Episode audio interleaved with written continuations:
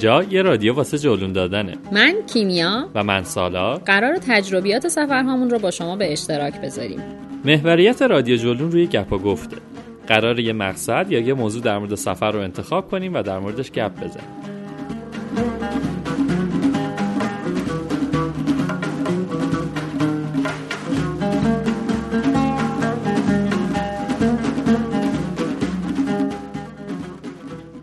رادیو جولون قرار از واقعیت های سفر بگه. پوسته جذاب و رنگینش رو کنار بزنه و سفر رو اونجوری که واقعا هست نشون بده. رادیو جولون رو می‌تونید از طریق کانال تلگرام این رادیو بشنوید.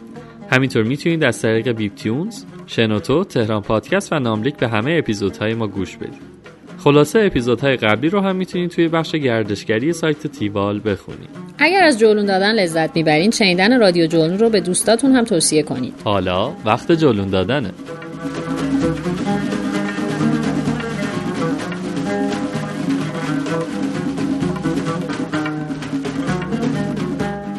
تو اپیزود 8 از جنوب خوزستان براتون گفتیم و رسیدیم به بهبهان. تو این اپیزود قرار حرکت کنیم به سمت شمال خوزستان. خوزستان گردیم رو با شهر ایزه شروع کنیم که به خاطر وجود جاذبه های تاریخی و طبیعی در کنار هم یکی از جذاب ترین شهرهای این استان محسوب میشه. فاصله ایزه با بهبهان در حدود 3 ساعت و بخشی از مسیر کوهستانیه. طبیعت این منطقه پر از جنگل های بلوطه که تو دامنه کوههای زاگرس می‌تونید این جنگل ها رو ببینید و علاوه بر اون توی هر دره یه چشمه یا رود ببینید که زیبایی منطقه رو دوچندان می‌کنه.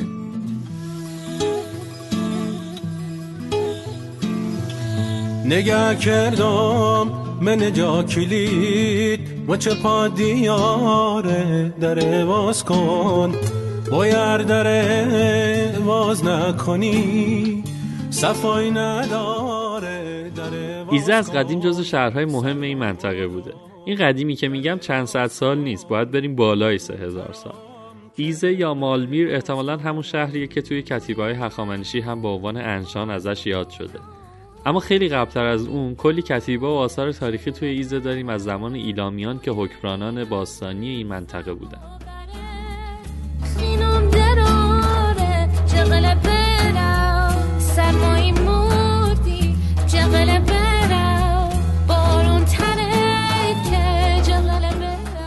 از معروفترین جاذبه های منطقه کولفره هستش که توی یه دره نزدیکی شهر ایزه قرار گرفته و شامل شش سنگ نگاره میشه مربوط به دوره ایلامی ها که محل پرستش یکی از خدایان ایلامی هم محسوب می شده.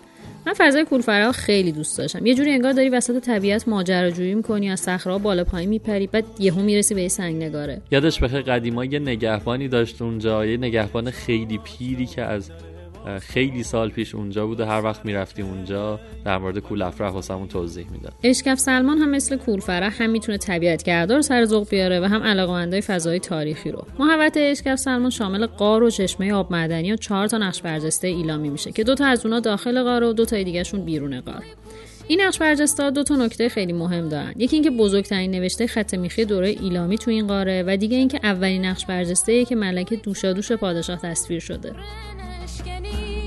اگر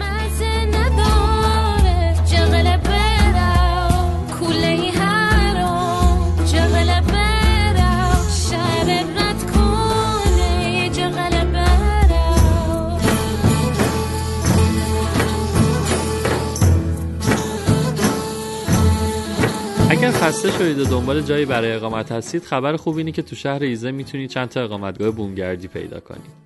اقامتگاه بومگردی چیه؟ به زودی براتون مفصل ازش میگی اما اگر دلتون ماجراجویی و کمپ می‌خواد 35 کیلومتر برید سمت غرب ایزه تا برسید به دشت سوسن. دشت سوسن یکی از اون بهشت های پنهان خوزستانه. یه دشت سرسبز و بی‌نظیر که رود کارون از وسطش رد شده.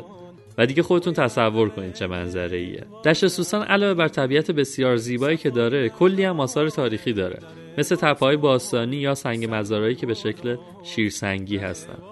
خواهش می‌کنم اگر سر مزار شیرسنگی ها رفتین اجازه ندین همراهانتون روشون بشینن و آویزونشون بشن. این سنگ ها یادگار سنتی هن که کم و بیش به فراموشی سپرده شده و الان دیگه تقریبا کسی نیست که احیاش کنه. دشت سوسن خوراک چادر زدنه. البته بگم که حتی توی بهار هم شبای سردی داره. ما اینجا یه شب کم کردیم و روز بعدش حسابی تو تپه ها و دشتش چرخیدیم و کیف کردیم. نکته جالب قضیه گلای گاومیش بودن که هر ور سر میچرخوندیم به همراه چوپانشون که اغلبم خانم بودن می‌دیدیم.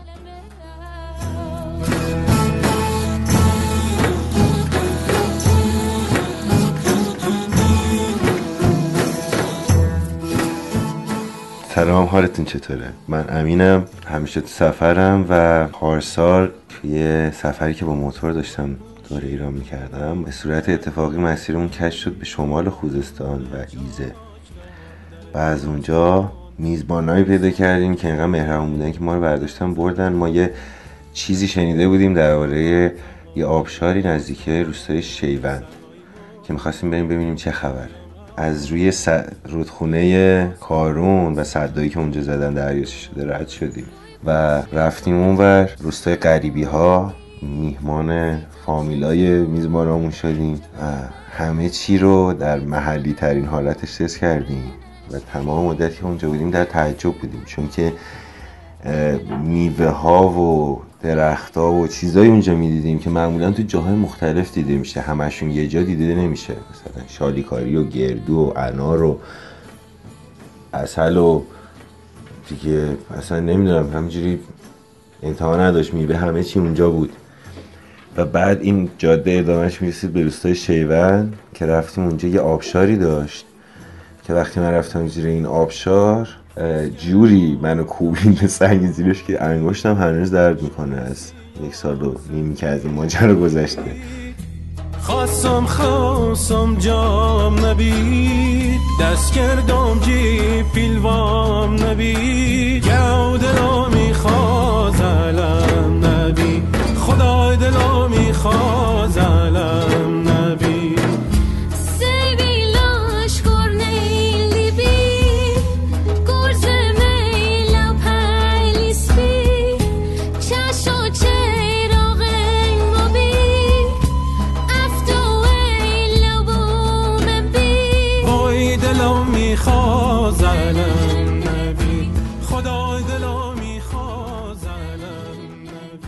ایزه که حرکت کنید به سمت شوشتر نزدیک شوشتر سمت راستتون یه خروجی داره که میره سمت مسجد سلیمان که از شهرهای بختیاری نشین این استانه و جالبه بدونید که عملیات استخراج نفت برای اولین بار تو خاورمیانه در سال 1908 میلادی تو این شهر انجام شده. اگر از من بپرسید که چه شهری رو به جز احواز برای شروع خوزستان گردی پیشنهاد می‌کنی بلافاصله میگم شوشتر.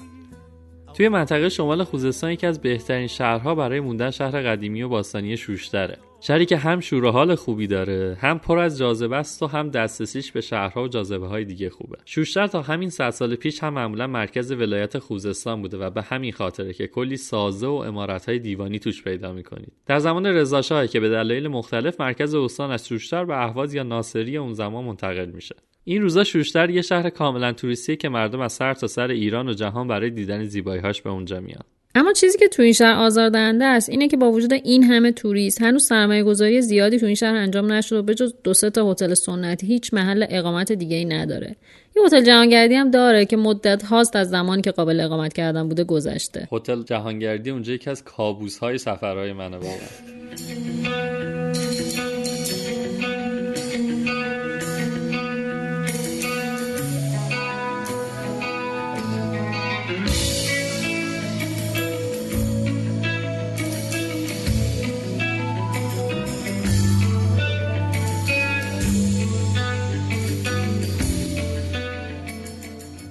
اما شوشتر شهریه که می‌تونی ساعت ها و ساعت ها توش قدم بزنی و باز هم از دیدن جاذبه های مختلفش شوکه بشی. اولین چیزی که می‌تونم بهتون بگم اینه که شوشتر شهریه که بر پایه رودخانه و آب بنا شده. یکی از مهمترین سازه های شوشتر یه صد باستانیه که به بند میزان معروفه.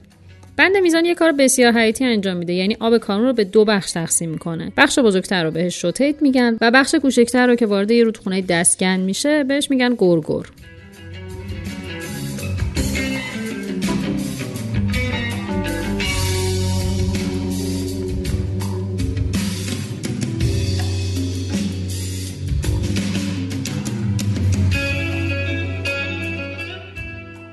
شوشتر یه خیابون اصلی داره که این روزها به نام شریعتی میشناسنش و تقریبا تمام جاذبه های اصلی شهر کنار این خیابون قرار گرفته. توی این خیابون یه میدون است به نام 17 شهریور که اگه بلوار شمال شرقی رو ادامه بدیم می‌رسیم به بنده میزان. اونجا رو الان کلی سنگ فرش کردن و می‌تونید کنارش قدم بزنید و از زیبایی های کارون البته وقتی پر آب لذت ببرید.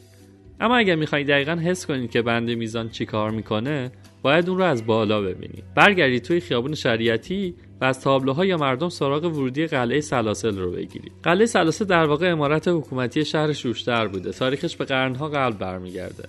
توی گمانه هایی که به تازگی اونجا زدم می‌تونید لایه های زیرینش رو هم ببینید. اما اگر قله رو بگیرید و برید بالا در بالاترین نقطه یه سری خرابه از کوشک اصلی می‌بینید که قدمت اونا به زمان قاجار برمیگرده. شاید خود قلعه چیز زیادی ازش نمونده باشه. اما همونطور که گفتم به شما یه ویو خیلی خوب از بند میزان و کلا رودخونه کارون از اون ارتفاع میده. می‌تونید برید اون بالا و دو شاخه شدن کارون رو با لذت تماشا کنید. وقتی از اون منظره کاملا لذت بردید برگردید پایین و از راهنماها بپرسید تا ورودی نهر داریون رو بهتون نشون بدن.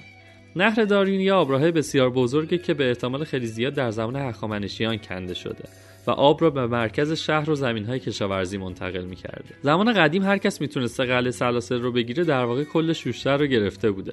چون حاکم مستقر در قلعه می‌تونسته ممات حیات مردم یعنی آب شهر رو کامل کنترل کنه. از این سیستم آبرسانی بی‌نظیر امروزه به دلیل اینکه بتونن ازش محافظت کنن دیگه استفاده نمیشه. اما شما می‌تونید برید داخلش و رد پای آب رو در طی هزاران سالی که از این دالون عظیم میگذشته ببینید.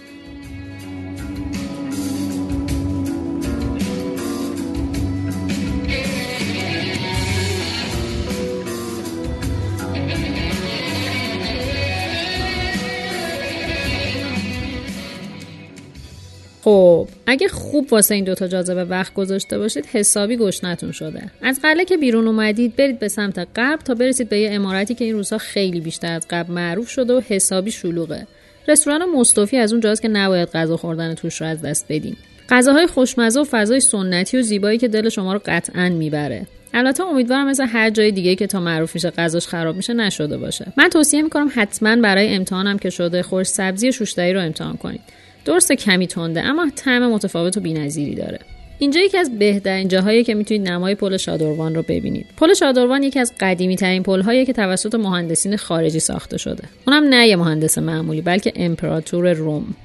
اگه نقش رستم رو توی شیراز رفته باشین یه سنگنگاری معروف اونجا هست. امپراتور روم یعنی والریان جلوی شاپور اول پادشاه ساسانی زانو زده. والریان به عنوان اسیر و البته با احترام به شوشتر منتقل میشه و کلی برای آبادانی شهر تلاش می‌کنه. از جمله همین پل شادروان که حتی فردوسی هم به ماجرای ساخته شدنش اشاره کرده. اما بعد از نهار باید برین سمت جایی که معروفتنی بنای شهر شوشتر اونجا واقع شده. شاهکار مهندسی آبی یعنی آسیاب های شوشتر. یادتونه کیمیا گفت رود کارون دو قسمت میشه؟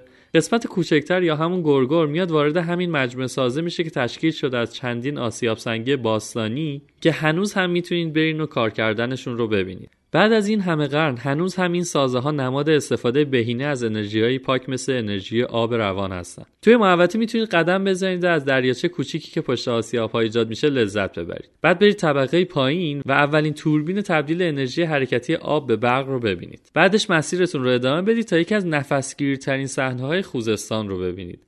تصویر آبشارهای مصنوعی که از دل آسیابها بیرون می‌زنه و دوباره به مسیر اصلی رودخونه برمیگرده از اون صحنه هایی که مطمئنا فراموشش نمی‌کنید. بعد که از دیدن اون صحنه سیر شدین کمی سر به چرخونین و بگردین دنبال پرنده های متوسط الجثه که معمولا یه گوشه بغ کردن و نشستن. اینجا جزو اون جایی که می‌تونید راحت چشمای سرخ رنگ حواسیل شب رو ببینید. این مجموعه هنوز هم جزو شاهکارهای مهندسی باستان محسوب میشه و چند سال پیش به عنوان میراث جهانی یونسکو به عنوان سازه های آبی شوشتر ثبت شده. سوزم سوزا. سوزا. سوزواریا. سوزا. سوزا. اناریا سوزا. جومناریا سوزم سوزا. سوزواریا. سوزا. اناریا جومناریا عروس سوزا. وقتش سوزا. صحرا سوزا. اسمت کوریا می‌تونید از شوشتر راه بیفته برید سمت دسفول شهری که با اون همه موشک بارونی که از سر گذرانده اصفه مقاومت دوران جنگه دسفول هم مثل بقیه شهرهای این منطقه قدمت زیادی داره اما شاید معروفترین و مهمترین بنای شهر آرامگاه یعقوب لیس سفاری باشه که خیلی اون رو احیاگر ایران و زبان فارسی بعد از اسلام می‌دونند. اما طبق معمول توصیه من یکم شکموان است. حتما توصیه می‌کنم که بستنی های دسفولی رو که با شیر گاو میش تهیه میشن امتحان کنید. اگه یه زمان شب هم توی دسفول بودیم می‌تونید برین تفراجگاه علی کله و هم کنار دس قدم بزنید و هم دلی از عزا در بیارید.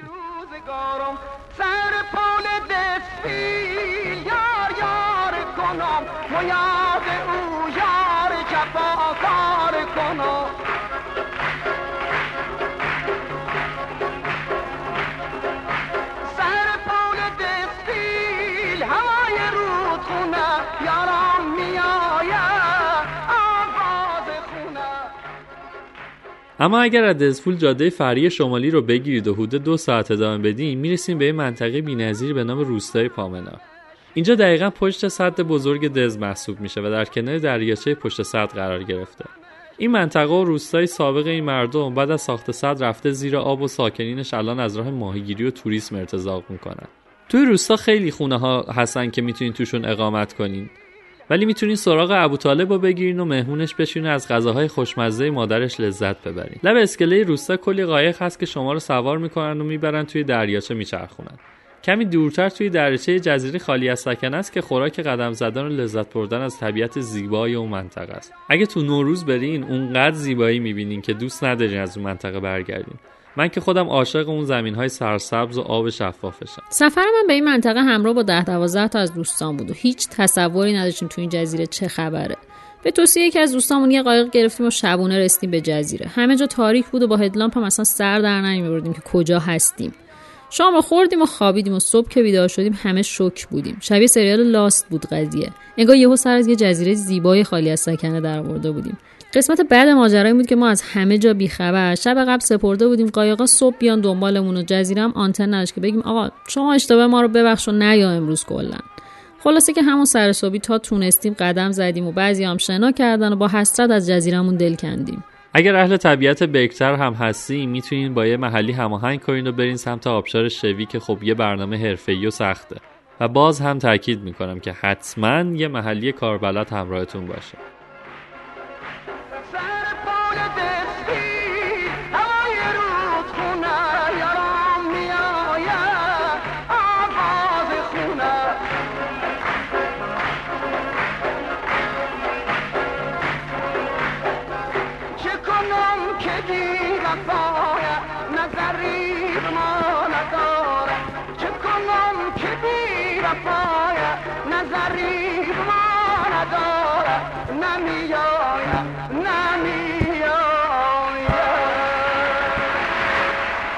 از شوشتر تا شور کمتر از یک ساعته. توی مسیر که میرین از میون مزرعه های نیشکر رد میشین که در واقع جاده اختصاصی نیشکر هفت است. تجربه دیدن کامیون های بزرگ حمل نیشکر خیلی جالبه اما دقت کنید که حق تقدم توی این جاده با اونهاست. پس کمی با دقت برونید. قطعا اسم چاقازمیل یا زیگوروت بارها به گوشتون خورده. به فاصله 45 کیلومتری شوشتر به سمت شوش چاقازمیل قرار گرفته. پیشنهاد می‌کنم جوری برنامه‌ریزی کنید که غروب برسید بهش و از حال هوای غروب اونجا لذت ببرید. زیگورات یه بنای چند طبقه است که مساحت هر طبقه از طبقه پایینی کوچیک‌تر و همین باعث میشه نمای هر طرف این بنا شکل یک پلکان بشه. زیگورات ها معمولا محل نگهداری مجسمه خدایان و انجام مراسم مذهبی بودند. این نیایشگاه رو پادشاه ایلام باستان برای ستایش این شوشیناک نگهبان شهر شوش ساخته بوده که تو حمله پادشاه قوم آشور به همراه تمدن ایلامی ویران شدش.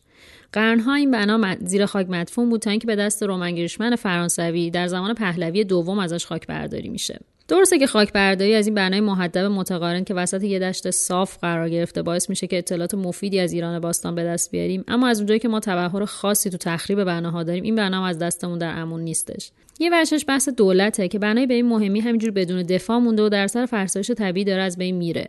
شاید براتون جالب باشه که بدونید ارتفاع این بنا 52 متر و 5 طبقه تخمین زده شده بوده که تا الان 25 متر و دو طبقهش باقی مونده. یادمون نره که وجه دیگه این تخریب هم خود ما هستیم که متاسفانه علاقه خاصی داریم که از در و دیوار جای تاریخی بالا بریم و عکس بندازیم. اون زنجیرم که دور تا دور بنا کشتن برای زیبایی دیگه.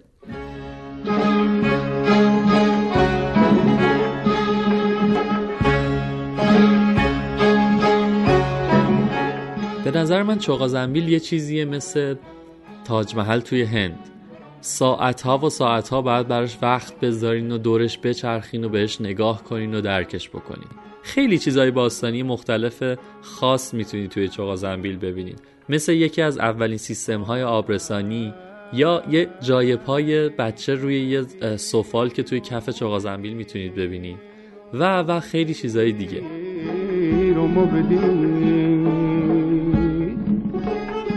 ای شلی خواب است میونه و خواب است میونه سلام رضا رضاپور هستم موزیسین اهل خوزستان موسیقی خوزستان با توجه به گستره جغرافیایی خوزستان و نواحی مختلف از لحاظ اقلیمی و قومیت های مختلف خیلی جای بحث و گفتگو داره. اگه اهواز رو مرکزیت قرار بدیم اطراف اهواز موسیقی عربی سمت سوسنگرد شادگان از اون طرف موسیقی بندری رو داریم تو مناطقی مثل جن... سمت جنوب خوزستان و بنادر که خیلی تحت تاثیر موسیقی بوشهر است و البته که بندری خوزستانی شخصیت و مستقل خودش رو داره. از سمت شمال خوزستان ما شوشتر و دسفول رو داریم. مناطق بختیاری نشین مسجد سلیمان و توابعش رو داریم. موسیقی لورهای رام هرمز رو داریم که در واقع به نظر من همون بختیاری هایی هستن که حالا بیشتر آمیخته شدن با فرهنگ دشت. ولی موسیقیشون بسیار بسیار شبیه به موسیقی بختیاری است. مخصوصا ساز سرنا و دولشون و رقص هاشون و خیلی خیلی خیلی شبیه هست به موسیقی بختیاری ها که به نظر من موسیقی یکی از معیارهای تشخیص یک قوم از یک قوم دیگه است. یعنی اگه به من بگن تفاوت لورهای لورستان و بختیاری های خوزستان چیه بلا فاصله از موسیقی مثال می‌زنم. بلا فاصله میگم موسیقی بختیاری ها در شور و همایونه و موسیقی لورها در ماهور راست پنجگاه اگه بخوام از موسیقی شوشتر بگم که باز آواز شوشتری در همایون در واقع خودش نماینگر شخصیت مستقل موسیقی شوشتر هست دسپول همینجور. موسیقی بختیاری هاست که در شناخت بیشتری من نسبت به اون دارم. به خاطر اینکه خودم هم از همین قوم هستم. عرب ها و موسیقیشون چه با اود چه با کمانچه عربی چه با فلوت موسیقی خودشون رو دارن که بسیار هم محزون و زیباست و رقص های خودشون رو دارن رقص یزله رو دارن. بحث تخصصی تر هم می‌تونیم بکنیم. مثلا ما نوعی از ماهور رو در منطقه بهبهان داریم که واقعا جاش تو ردیف موسیقی ایرانی هم خالیه. و این ردیف ردیف موسیقی ایرانی وحی منزل نیست که شده چوب بالای سر موسیقی که فکر می‌کنیم اگر همینه و همین ردیفه و اگر ما غیر از این بزنیم ماهور نیست این دیگه اسم شما نیست اسمش شور نیست. اینجور نیست. ما هنوز در گوشه کنار کشورمون و در منطقه ها نغمه هایی داریم که اینا می‌تونه بیاد به ردیف اضافه بشه. همونجور که گوشه بختیاری الان بخشی از ردیف است آواز شوشتری بخشی از ردیف است هنوز می‌تونه گوشه بهبهان بیاد گوشه دسبول بیاد گوشه شادگان بیاد این هر کدوم یه آواز بشه بیاد در ردیف جا پیدا بکنه مثلا ما گوشه بختیاری رو داریم در ردیف که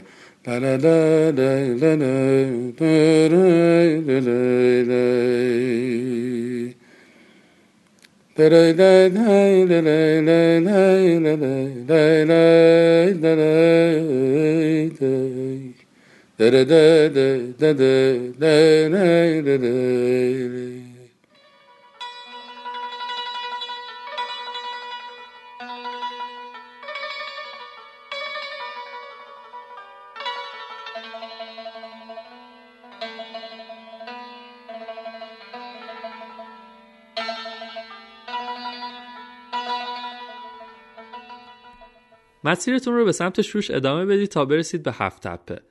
هفت تپه مجموعی از 14 تپه باستانیه که داستان کشفشون هم بسیار جالبه. وقتی داشته عملیات راهسازی با سه جاده شرکت نیشکر هفت تپه انجام می شده یهو به بقایای یه تاق آجوری به همراه قسمتی از یه دیوار خشتی برخورد می‌کنن و بعد از اون اولین دوره حفاری این منطقه از سال 44 شروع میشه که تا سال 57 هم ادامه پیدا می‌کنه. توی این حفاریا یک شهر بزرگ کشف میشه که به شهر کبنک که از شهرهای ساخته شده در تمدن ایلامی بوده مشهوره این محوطه یه موزه خیلی جالب هم داره که آثار کشف شده از این منطقه رو اونجا نگهداری می‌کنن خیلی هم معتقدن که در مقابل چوغازنبیل که یه محوطه آینی و مقدس بوده هفتپه شهر کاملا عادی با مردم معمولی و طبقه متوسط محسوب می شده. حتی خیلی مشخص نیست که آیا اسکلت هایی که توی گور دست جمعی تپتی اهر پیدا شدن مال خانواده سلطنتی بودن یا نه. هر چی که هست دیدن محوطه و موزه هفت و اینکه ببینید یکی از قدیمی ترین تاقهای ضربی دنیا کجا پیدا شده بسیار تجربه جذابیه. توی موزه ماکت بسیار دقیق و خوب هم از چقا زنبیل هست که بد نیست یه نگاهی بهش بندازین و با نمای چقا زنبیل در زمان باستانش آشنا بشین. اگه فکر کردین جایی هست که نکته شکمگردی نداره سخت در اشتباهین. اگر خوششانس باشین دور و بر محوطه می‌تونین کلی ساقه نیشکر پیدا کنید و طعم طبیعیش رو بچشید.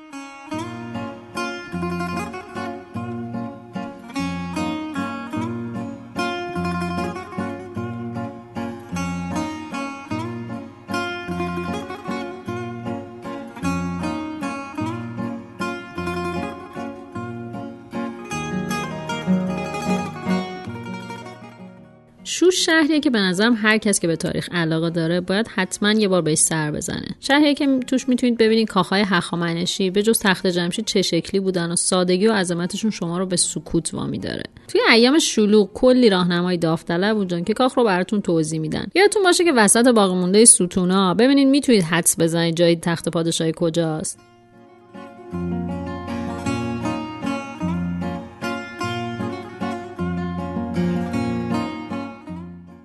اول که وارد محوطه میشین یه کاخ بسیار بزرگ نظرتون رو جلب می‌کنه. تاکید کنم که این کاخ هخامنشی نیست و خیلی متأخر تره این کاخ رو دمورگان موقع کاوش توی این منطقه و با استفاده از مسائلی که از کاوشهاش توی شوش و چاقا زنبیل به دست آورده بود ساخت تا بتونه مجسمه ها و باقی چیزهایی رو که اینجا پیدا می‌کنه توش نگه داره و ازشون تا زمان انتقال به فرانسه محافظت کنه. اگر موزه ایران باستان رفته باشین یه مجسمه بزرگ داریوش کبیر اونجاست اینجا دقیقا جاییه که اون مجسمه کشف شده. حتی اگر از راهنما بخواین جای دقیق کشف کردنش و عکس لحظه پیدا کردن این مجسمه رو هم اونجا می‌تونم بهتون نشون بده درسته که تقریبا هر آنچه از سایت ها می‌دونین کار دمورگان و امثال اونه.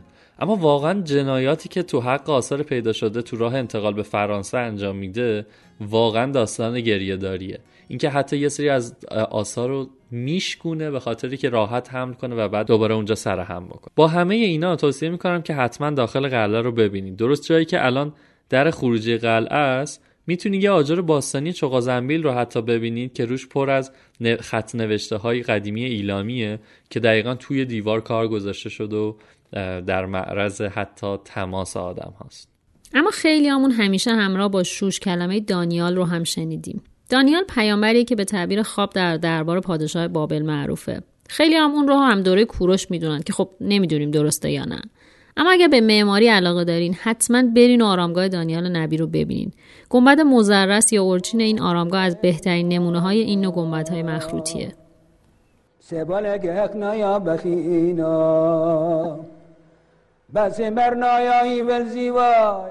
بشمیهان ادهی ربی به نام خداوند بزرگ. با درود به دوستان گرامی من یک مندایی هستم که در خوزستان زندگی می کنم مندایی به معنای اهل عرفان و شناخت و دانش و معرفت درباره خداوند هست. کلمه مندا یعنی عرفان و دانش. کلمه هیی یعنی خداوند. زبان مندایی ریشه زبان آرامی هست که به عنوان اولین زبان شناخته شده دنیا هست و خط خاص خودش رو داره. یکی از مهمترین رسوم مامندایان تعمید شدن در آب جاری هست. ما به آب جاری میگیم یردنا که تعمید شدن وظیفه دینی هر مندایی به حساب میاد که به وسیله یک روحانی تعمید دهنده انجام میشه که لباس مخصوصی داره. لباس تعمید رسته نام داره که شامل یک لباس بلند یک شلوار و یک سربند چه برای مرد چه برای زن و یک کمربند به نام همیان است که همه سر تا سر رنگ این لباس سفید هست عروس و دومات هم قبل از مراسم عقد باید در آب جاری تعمید بشن. همینطور وضوع که در زبان مندایی رشامه نامیده میشه باید در آب جاری انجام بشه. و این اهمیت آب جاری رو در دین ما نشون میده. و برای همین هست که مندایان ترجیح میدن کنار رودخانه ها زندگی کنن. رسوم مندایی ها و اعیادشون خیلی زیاده. و اگر بخواهیم به همه اونها بپردازیم نیاز به وقت و البته دانش بیشتری داریم. و با اینکه حکایت همچنان باقی است از میزبان متشکرم.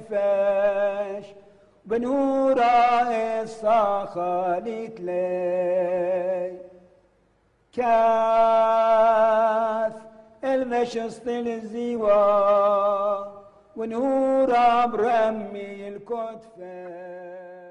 حالا که دوتا اپیزود رو حسابی از خوزستان براتون گفتیم وقتشه که بشینید برنامه‌ریزی کنید برای سفر عیدتون. اگه بعد شنیدن این دو اپیزود راهی خوزستان شدید برای ما هم عکس و فیلم بفرستید تا این بار ما با شما جلوم بدیم. بیوبریمش بیوبریمش تا نکندن